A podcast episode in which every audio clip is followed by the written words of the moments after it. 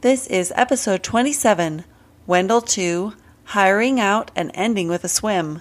Read by Erica Lovell.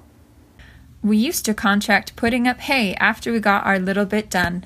Of course, we did it the old fashioned way by pitching the hay onto a wagon and using a derrick to unload it.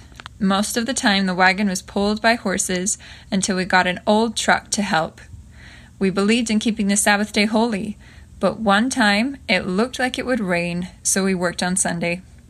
We accidentally tipped two loads of hay off the wagon that day, and another day we tipped the derrick over so we didn't gain much by working on the Sabbath.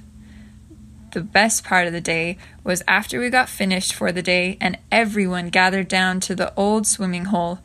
As many as 40 to 50 people would show up. We did a lot of scary things, but no one drowned. We swam down the river in high water, dived from a tower we built up in a large cottonwood tree at the side of the swimming hole and just about anything we could think of in Follow the Leader.